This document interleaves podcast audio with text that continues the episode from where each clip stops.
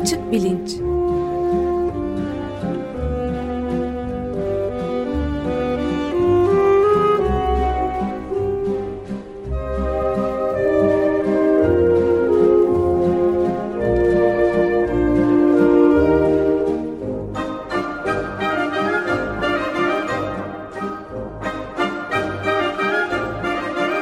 Güven Güzeldere ile bilim ve felsefe sohbetleri. Merhabalar Güven Bey, günaydın. Günaydın Ömer Bey. Günaydın Güven Bey, merhaba. Günaydın Can. Bugün geçen haftadan devam ediyoruz herhalde. Mengele ile başlamıştık bu savaş suçluları ve daha çok bu mesleki olarak da bu işin içinde suç ortağı olarak bulunanlar ve ona yardım edenler konuları.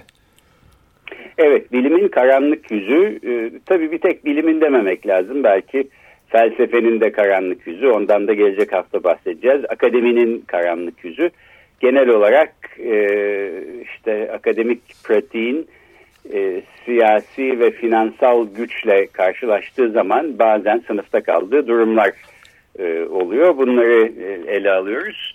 E, bu arada bir küçük parantez içinde belirteyim. E, geçen hafta, geçen haftaki programı yaptıktan sonra e, yeni bir makale yayınlandı. Bambaşka bir konuda. Kolombiya Üniversitesi'nden e, mühendisler ve nörobilimciler yapmışlar. Bir tür beyin kodlama e, çalışması.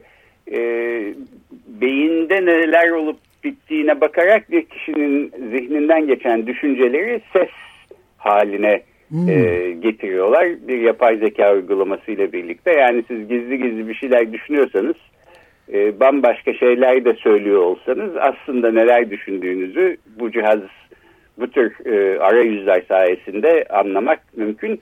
İlginç bir konu. Benzer birkaç bir şeyden bahsetmiştik ama bu seri biter bitmez iki hafta sonra e, bu konuyu da ele alacağımı parantez içinde hemen söylemiş olayım. Evet. İlginç. Ee, şimdi geçen hafta e, Joseph Mengele'den bahsetmiştik. Ölüm meleği olarak bilinen Nazi döneminin en korkunç deneylerini yapmış doktorlardan bir tanesi. E, yaptığı bütün korkunçluklara ve işlediği suçlara rağmen e, işte bir takım destekçileri sayesinde bir kısmı da Vatikan'daki e, papazlar ve oradaki bürokrasi Latin Amerika'ya kaçmayı başarıyor ve hiç yakalanmadan doğal e, yoldan e, ölene kadar hayatın sonuna kadar orada yaşamaya devam ediyor. E, fakat tabii Mengele tek değil e, aslında bir başka benim tanımadığım birisi daha varmış. Avusturyalı e, korkunç deneyler yapmış bir Nazi doktoru.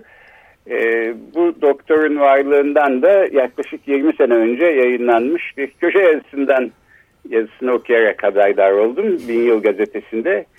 Ee, yazarı da Ömer Madra çıktı. Ömer Bey size e, evet. siz anlatın. Hangi, Yeni bin yılda e, valla 23 Mart 2000 tarihini taşıyor. Kavanoz dipli dünyada nasıl keşfetmişim bilmiyorum ama fotoğrafı da var bu kurbanının. Yani bir küçük bir kurban. E, kurbanlarından pek çoğundan biri sadece 4 yaşında bir kız çocuğu. Avusturyalı doktor bu yani Mengele'yi biliyoruz ama Heinrich Gross'u ben de unutmuşum. Ee, müteveffa annem rahmetli yazılarımı kesip biriktirmiş. Ee, ben onda, onun da bana söylememişti. Sonradan evini toplarken e, vefat ettikten sonra bulduk ve hatırladım bu vesileyle. Geçen hafta siz Mengele'den bahsedince ben de bu kavanoz dipli dünya yazımı hatırladım. Sonradan bir internet e, der, gaz, kitabı olarak da çıkmıştı. Rüzgara karşı ikide e, bir derleme benim. Yani bu e, Heinrich Gross üstelik kaçmamıştı. Avusturyalı kendisi ve muazzam ünlü yani adli tıp uzmanı, ruh bilimci, sinir operatörü pek meşhur biri ve bütün ömrünü muazzam zengin bir şekilde geçirmiş bir, bir, müthiş bir koleksiyonu da var beyin koleksiyonu yapmış. Ötenazi yaptığı çocukların özellikle çocukların Nazilerin denetiminde ve baya hiçbir şey de olmamış. Adli tıpçı olarak çalışmış. Yıllar yılı. Birkaç defa yargılanmış. Ben hiçbirini yapmadım demiş. Sonra yapmadıysan mesele yok demişler. Ve bütün dünyanın ortaklığıyla bu işe yaramaz hayatları ötenazi nazi kampanyasını yani şeydeki yani genç e, bu bütün çocukların Avusturyalı öldürdükleri çocukların üzerine deney yaptıkları çocukların yüzlercesinin kavanozlar halinde yani şeyler kap, toprak kaplar halinde külleri yanılmıyorsam ta 2002'de gömülmüş. Yani inanılmaz bir şey. Kendisi de zaten 2005'te hayata veda etmiş Heinrich Gross 90 yaşında. Çok şey bir ömür yaşamış yani. Fakat hala onu hatırlayanlar şey diyorlar yani. Viyana'da çocuk ötenazisi konusunda bir araştırmayı da göndermişsiniz. Dehşet verici yani soğuk bir rüzgar eserdi kapıdan içeri girdiği zaman. Sonra büyük bir sessizlikle içinde sen, sen, sen dermiş mesela. Üç ya da dört çocuk seçermiş. Onları bir daha kimse görmezmiş.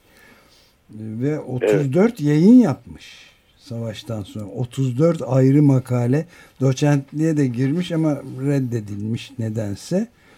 Ama 35 yıl sonra ancak biraz açığa çıktıysa da yani tamamen tıbbı da bilimi de kötüye kullanmış, cinayetler işlemiş ve de kişisel çıkarı içinde müthiş paralar da kazanacak işler yapmış ve yanına kar kalmış açıkçası.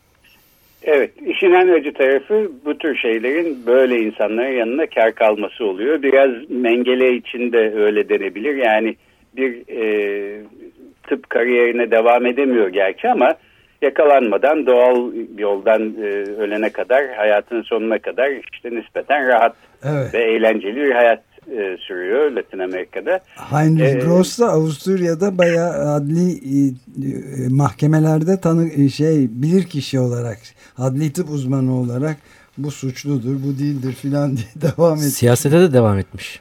Ha, en ilginci de o sizin gönderdiğiniz yazıda gördüm. Yani evet. Nazi Partisi'nden sonra Alman Avusturya Sosyal Demokratlarına katılmış. Daha sonra da Sosyalist Parti'de yer almış. Ama nasyonel değilmiş o zaman. Harika ya. Sadece sosyal sosyalistmiş. Evet ben aslında burada bilim etiğiyle ilgili e, ilginç sorular olduğunu görüyorum. Mesela böyle bir insan e, kötü bir insan olduğu halde iyi bir bilim insanıdır e, denebilir mi? Çalışmalarından faydalanmak meşru mudur? E, buna benzer soruları bunlar kolay sorular değil. E, her halükarda gelecek hafta ele alalım istiyorum serinin evet. son programında. E, bu hafta e, meseleyi biraz da bilimin suistimalinin günümüzde ki e, tezahürlerine getirmek istiyorum. Fakat ben de parantez içinde e, Türkiye'den bir e, konuya değineyim. Buna daha önceki bir programda da bir kez değinmiştik. E, Radikal Pazar'ın 13 Kasım 2011 e, sayısında e, işte radikal hala çıkmaktayken e, bir kapak e, yapmışlar. Kapakta e, hapishanede e, bir kişi gözüküyor. E, parmaklıkların dışında da beyaz e, doktor giysisi e, olan üstünde bir insan var. Elinde bir şırınga ve işte böyle bir kutu gibi bir şey var. Belki içinde haplar var falan. 12 Eylül'ün doktor mengelesi yazıyor e, şeyde manşette ve diyor ki ünlü nörolog Profesör Doktor Turan İtil 12 Eylül mahkumlarını denek yapmak ve sistematik işkenceye zemin hazırlamakla suçlanıyor. E, Türkiye'de de böyle bir e, durum olmuştu. E, Turaniti sonradan vefat etti. E, çok yakın arkadaşı Profesör Ayhan Songar'dı. E, Ayhan Songar da bu tür suçlamalara maruz kaldı. E, kendi alanlarında isim yapmış e, insanlar bunlar. E, Ayhan Songar da hala öyle mi bilmiyorum. Bir amfiye ismi verilmişti mesela galiba Cerrahpaşa Tıp Fakültesi'nde. E, evet. E, Turanitil de uluslararası ünlü olan bir kişi. Fakat e, bir, bir sürü korkunç şey yaptıkları söyleniyor. E, iyi bilim insanları e, diyebilir miyiz? Bence diyemeyiz ama bu konuyu ben e, tartışmayı haftaya bırakayım evet. ve bu haftaki konuya gelelim. Biraz e, evet. günümüzdeki e, duruma. E, benim burada yararlandığım kaynaklardan bir tanesi e, Harvard Üniversitesi'nde tarih e, bilim tarihi profesörü olan Naomi Oreskes'in Eric Conway ile birlikte yazmış olduğu Merchants of Doubt isimli kitap. E, Merchants of Doubt Kuşku şüphe tacirleri. tacirleri Şüphe tacirleri evet. e, diye herhalde çevrilebilir. Alt başlıkta da e, diyor ki e, bu kitap nasıl e, bir avuç bilim insanının e, sigara dumanından e, küresel ısınmaya kadar e, her konuda e, gerçeğin üzerine şüphe düşürdüğünün hikayesidir. E, ve ilginç bir tez öne sürüyor. E, şüphe tacirleri diye bahsettiği insanlar işte böyle bir şekilde bir bilimsel e, ya da akademik kariyere ucundan bulaşmış. İşte bir yerde bir doktora yapmış ya da belki bir üniversitede öğretim üyesi olan e, ve e, büyük şirketlerin hizmetinde e, çalışmak e, için e, para alan insanlar. E, işte mesela sigara e, kansere sebep oluyor e, diye araştırmalar arttıkça artıyor. E, burada e, medyanın da dengeli haber verme e, konusunda işte aslında bence e, gerçeği yansıtmayan e, prensipleri yüzünden e, her zaman bu e, iddiaların tersini söyleyen birisine de yer vermeye çalışıyorlar. Bu e, Oreskes ve Conway'in kitabında anlatıldığına göre genellikle aynı insanlar oluyor ve aslında her konuda uzman olmadıkları halde işte böyle e, konu mankeni bilimci gibi çıkıp e, yok aslında sigara e, kansere sebep olmuyor olabilir ya da o çalışmalarda şöyle bir yanlışlık olabilir filan diye e, sözde dengeleyen e, bir karşı görüş belirtiyorlar ve aslında bu e, karşı görüş, bu şüphe düşürme, şüphe tacirliği e, bu büyük şirketlerin e, sürdürdüğü yalan propagandayı e, işte ol, olacağından 3-5 sene daha uzatabiliyor.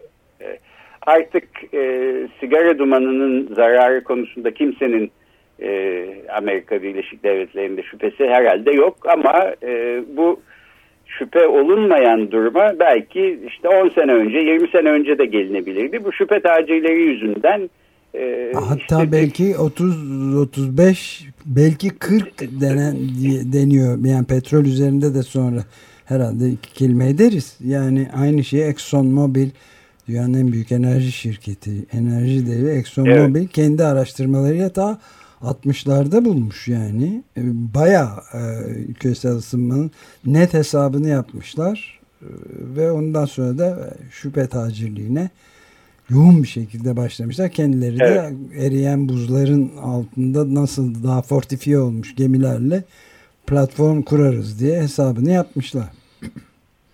Evet yani bu şüphe tacirliği yapan bilimciler aslında bu tür şirketlerin e, hayatlarına işte bazen 10 seneler bile katıyorlar. Bu da e, pek çok insanın ölmesi ya da doğanın tahrip olması yani müthiş zararlar demek. E, bilimin suistimali bu değilse ne? Ya da Evet. bilimin karanlık yüzü diye bahsettiğim e, şey. E, şimdi Amerika Birleşik Devletleri'nde bu aralar e, çok ses getiren e, bir dizi dava var. Bundan bahsetmek istiyorum. Oxycontin diye ağrı kesici bir ilaç. E, oksikodon diye bir maddeyi içeriyor ve aslında e, eroine e, işte hani uzaktan kuzen e, moleküler yapısı itibariyle sayılabilecek bir madde. Bu Oxycontin ilacını e, Purdue Pharma isimli bir büyük e, ilaç şirketi 1995 senesinde ilk kez e, ortaya çıkartıyor ve pazarlamaya başlıyor ve e, işte insanların e, ağrıdan e, eziyet çeken ve başka türlü kendisine bir e, çözüm bulamayan, durumuna çözüm bulamayan insanlara sonunda e, bir mucize ilaç e, geldi şeklinde sunuluyor. E, çok başarılı oluyor bu ilaç. E, satışlar patlıyor e, ve bu Purdue Pharma şirketi yalnızca bu Oxycontin ilacından e, kaç para kazanıyor e, tahmin edersiniz? size sorayım. Valla yani 20 On. milyar dolar filan vardır herhalde. Temiz. Ee, 35 milyar dolar kazanmış. Yarısını söylemişim evet. Müthiş bir para ve bu 35 milyar dolar yani e, aslında çoğu yoksul insanların işte e, üçer beşer dolarla aldıkları e, ilaçlardan edinilen karlar.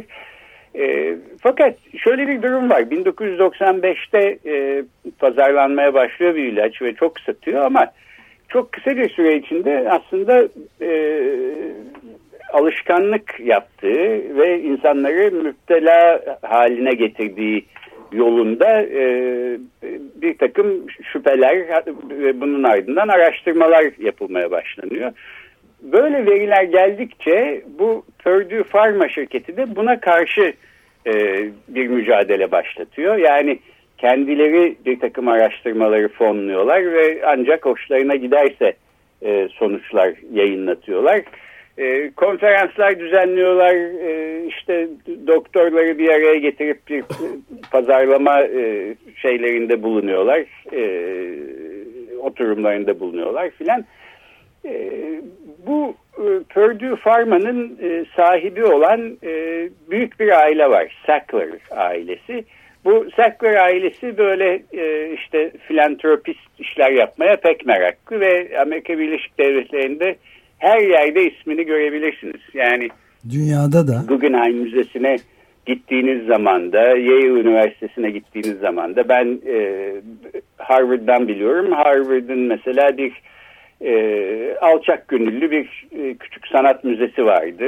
E, Fogg e, Art Museum diye geçen e, Sackler'lar müthiş bir para verdiler. Müze kapandı. Üç sene boyunca renove edildi. Yanına ek bir bina eklendi. İşte e, camdan bir çatı katı çıkıldı filan. Çok güzel bir müze haline geldi. 2014 senesinde yeniden açıldı. E, şimdi adı işte Harvard Sackler Art Museum'a döndü. E, Sackler ailesini böylece e, yani sürekli iyilik yapan bir takım insanlar gibi görüyorsunuz. Fakat bu bahsettiğim davalar sayesinde aslında e, bir takım elektronik posta haberleşmelerinin e, yasal e, zorlamayla ortaya çıkarılmasından sonra anlıyoruz ki e, aslında e, öyle pek e, iyi insanlar da değil. En azından bir kısmı e, ailenin bu Purdue Pharma şirketini e, işte idare eden e, üyesi Richard Sackler diye bir kişi var. Onun e, mesela elektronik postalarında e, şöyle bir şey görüyoruz. E, bu Oxycontin ilacını reçetesiz e, satmak için, sattırmak için bir e, kampanya e, öneriyor Sackler ve diyor ki ya nasıl aspirin almak için reçete gerekmiyorsa Oksikontin almak için de reçete gerekmesin. E, buna karşı başkaları iyi de yani bu ilacın işte bağımlılık yaptığı biliniyor. E, bu, tehlikeli bir şey olmaz mı diye soruyorlar. Sackler'in buna cevabı ama satışları nasıl patlatacağını düşünemiyor musunuz? İşte adamın aklındaki hikaye bu.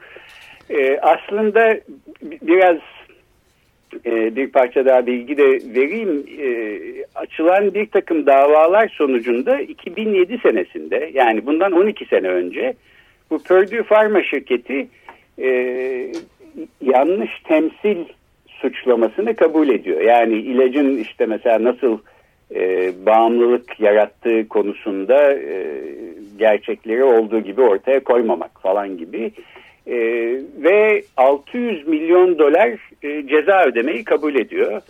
E, şimdi tabii 600 milyon dolar inanılmaz büyük bir para fakat 35 milyar dolara e, kıyaslarsanız e, Devede çok kulak. da önemli bir şey Evet. değil. E, devede kulak evet ve 2007 senesinde bunu yaptıktan sonra işte bir takım ufak tefek kozmetik değişikliklerin ardından ilacı satmaya devam ediyorlar.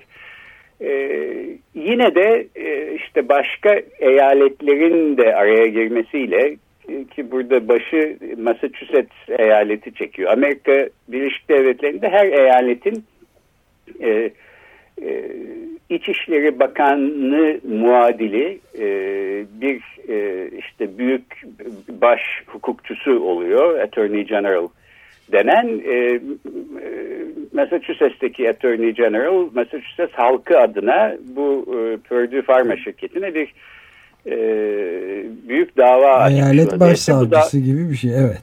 Eyalet başsavcısı diyelim evet. Bu dava sayesinde zaten bunların çoğunu öğreniyoruz ve bu elektronik posta haberleşmeleri e, ortaya çıkmış oldu.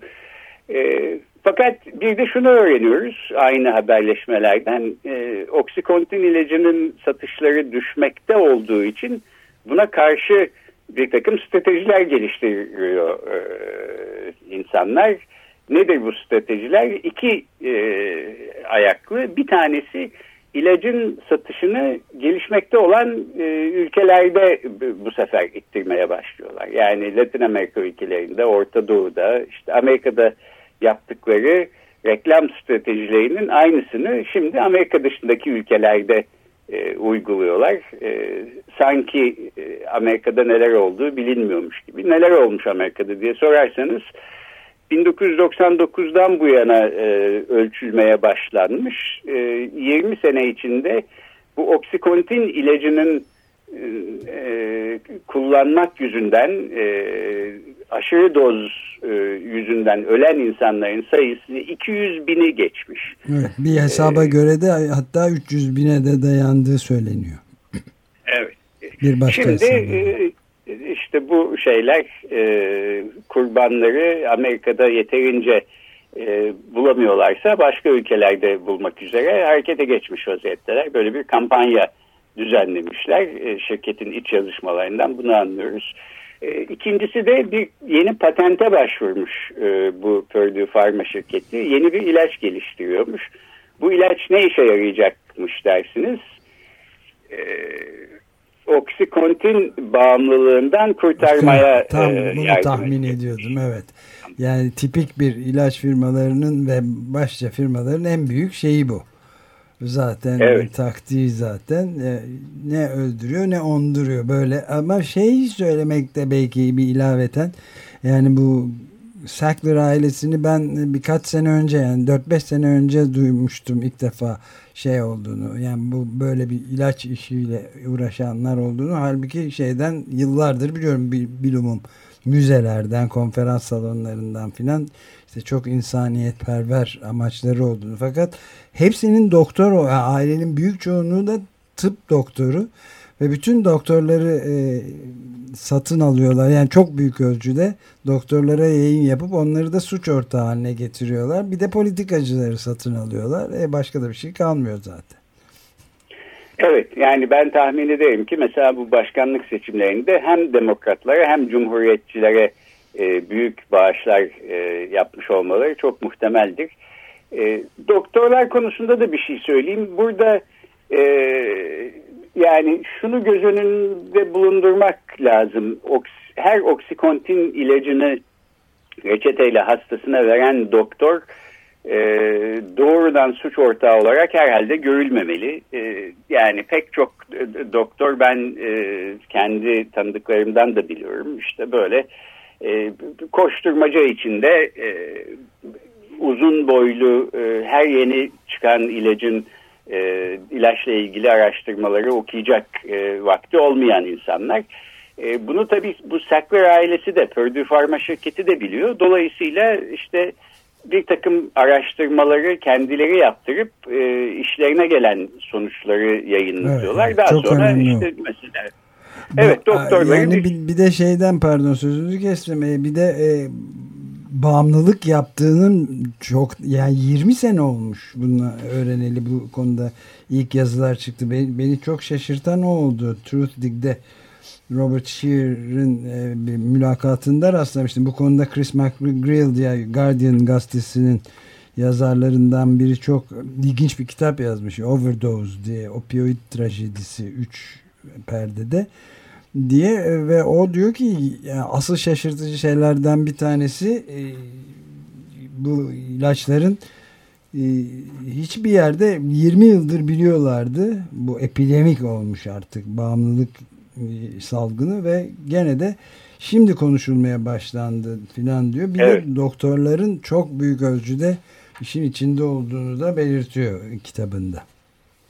Evet yani şöyle bir şey işte mesela bir e, doktorsunuz diyelim sizi bir konferansa davet ediyorlar. E, Oksikontin ilacıyla ilgili e, bilgilendirme toplantısı. Konferansta işte Kaliforniya'da ya da Hawaii'de böyle egzotik ve güzel bir yerde yapılıyor. İşte biletinizi gönderiyorlar, e, otelinizi ayarlamışlar, gidiyorsunuz. E, konferansta mesela e, bağımlılık yaptığına dair bu ilacın bir takım çalışmalar var ama biz öyle olmadığını e, gösterdik diyen bir e, şüphe taciri birisi çıkıyor ve bir çalışmadan bahsediyor. Yapmışlar bir çalışma işte başka türlü veriler almışlar. Korkacak bir şey yok işte şöyle iyidir bu ilaç böyle etkilidir falan deniyor. Bir de e, şunu araştırıp bulmuşlar. Doktorlar üzerinde hangi ilacı e, hastalarına verecekleri konusunda e, en etkili unsur aslında yani bu tür konferansların da belli bir etkisi e, oluyor. Fakat e, daha da etkilisi e, doktorların tanıdıkları başka doktorlar tarafından e, işte bu ilaç e, konusunda bir öneriyle karşılaşmaları. Dolayısıyla bir bütçe ayırmış Purdue Pharma. E, buna ağırlama bütçesi ya da yemek bütçesi deniyor. Siz bir doktorsunuz bir başka doktor arkadaşınızı işte böyle lüks bir lokantada yemeğe götürüyorsunuz ve diyorsunuz ki ben bu Oxycontin diye bir ilaç çıkmıştı onu kullanıyorum çok da memnunum bak sen de bir dene. Evet. Ee, yani, bunun parasını çok... da gene veriyor e, tabii pardon, ki. Bu... Evet yani ben de şeyi söylemek istiyordum yani müthiş bir PR halkla ilişkiler kampanyası yapmışlar. E, Pain as the fifth vital sign diye. Yani beşinci hayat belirtisidir ağrı ona göre ilaç kullanın diyorlar ve Amerika'da bu işleri denetlemekle görevli baş şey Food and Drug Administration'da olduğu gibi satın almış durumdalar yani. Evet. Peki ama şu bütçeyi de bir sorayım yani şimdi size. Siz bir doktorsunuz. E, arkadaşınızı yemeğe götürdünüz ve e, Oxycontin ilacını ona önerdiniz. Parasını da Purdue Pharma şirketinden alacaksınız. Ben böyle bir öneri yaptığım yemeğe götürdüm diye işte dünyanın parası e, belki başka türlü gidemeyeceğiniz kadar lüks bir lokantaya gittiniz. Bu iş için e, ne kadar e, bütçe ayırmış dersiniz e, Purdue Pharma şirketi? Can Yüzde beş. Neyi, ee, neyi yüzde beş? Sakal tıraşı için. Çorba parası. Ama ne miktar Bıçak mı? parası. Ha yüzde beş? Evet. Yüzde beş işte genel bütçeleri neyse Ömer Bey. Yani dolar üzerinden ne üzerinden? Dolar üzerinden değil mi? Tamam o zaman söylüyorum. Bir, e, bir 100 milyon dolarlık o da çok değil mi 100 milyon dolar? Biraz daha düşün. 10 milyon dolar. Ne yiyecekler ki yani sonuç olarak insanlar? Ne kadarmış? E, bütçe 9 milyon e, dolarmış. Yemeğin yani On dedi. E, evet yalnızca 9 milyon e, dolar işte bu e, bir doktorun bir başkasına oksikontin ilacını e, tavsiye edeceği yemeklere harcanan para ve her yıl e, toplamda değil yıllık 9 milyon dolar. Evet. E, dolayısıyla yani bu mekanizmayı çözmüş bir e, şirket belli ki Purdue Pharma 35 milyar dolar kazanmak da tek bir ilaçtan aslında pek başka türlü olmuyor. E, bu ilacı e, kullanmak yüzünden bağımlı olup ölen e, kişilerin de aslında mağdur değil e, müptela ve aciz kişiler olduğunun e, altının sıkça çizilmesi gerektiğini söylüyor Richard Sackler yine elektronik postalarında. Yani diyorlar ki bizim bir suçumuz yok. Biz işte e, insanları ağrıdan kurtaracak bir harika bir ilaç bulduk. Bir takım zayıf iradeli insanlar bu e, ilaca e, bağımlılık geliştirip işte fazla kullanma yüzünden ölüyorlarsa bu onların derdi bizim sorunumuz değil. Ee, ama öyle gözüküyor ki artık yani 20 senenin sonunda e, işte Amerikan hukuk sistemi biraz olaya uyanmış vaziyette ve bu e, sürmekte olan davaların sonucunda e, Purdue Pharma şirketinin ha ne olacak derseniz. Bakalım görelim. E, evet yani büyük ihtimalle büyük bir e, para cezasına çarptırılacaklar belki bu oksikontin ilacı artık satılmaz hale gelecek. Fakat e, başka ilaçlarını pazarlamaya e, devam edecekler. İşte Çin'de, Brezilya'da, başka ülkelerde e, satışlarını arttırmaya çalışacaklar. Dolayısıyla burada da yaptıklarının yanına kar kalması gibi bir durum e, maalesef e, oluyor. Bunu da söylemek istiyorum. Sanatsever doktor aile. Evet tamam. Evet. Galiba süreyi de tam bitirmiş e, oluyor. Evet. Ben e, tek bir e, duyuru yaparak bitirmek istiyorum. Buyurun, lütfen bilimin karanlık yüzünden bahsediyoruz. E, tabii aydınlık yüzü e, de çok önemli. E, bilimin aydınlık yüzünü yansıtan bir kişi Bülent Şık. E, Sağlık Bakanlığı'nın görevlendirmesiyle e, çevresel faktörlerin e, insan sağlığı üzerine etkilerinin araştırılması diye bir araştırmanın bir parçası oluyor. Siz de bahsettiniz. Daha sonra bu araştırmadan e, çıkan e, bulguları e, işte ortaya döktüğü için bu sefer hakkında dava açılıyor. Göreve ilişkin sırrın açıklanması imiş e, davanın sebebi ve yasaklanan bilgilerin açıklanmasıymış. E, Sağlık Bakanlığı şikayet etmiş. E, ilk davası birkaç gün sonra 7 Şubat'ta olacakmış. E, en azından haberdar olmak, destek olmak gerekir diye düşünüyorum. Evet, takip, ee, takipte olmalıyız. Istedim. Evet, çok teşekkürler. Peki e, haftaya devam ediyoruz. Evet. Bilimin karanlığı. Haftaya evet bu sefer konuyu felsefeye getireceğim. Evet. Çok ünlü bir felsefeci 20. yüzyılın belki en ünlü felsefecisi Martin Heidegger. Ee, onun siyasi güçle ilişkisini e, ele alalım istiyorum. Ardından da bu bilim etiğiyle ilgili e, soruları biraz tartışalım. Çok teşekkürler. Görüşmek üzere. Görüşmek ben üzere. teşekkür ederim. Görüşmek üzere.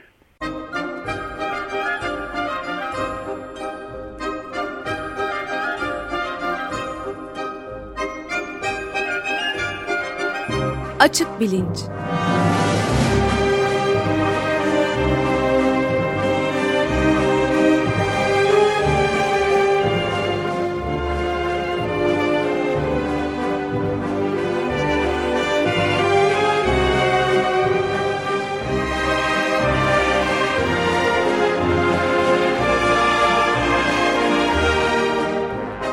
Güven Güzeldere ile bilim ve felsefe sohbetleri.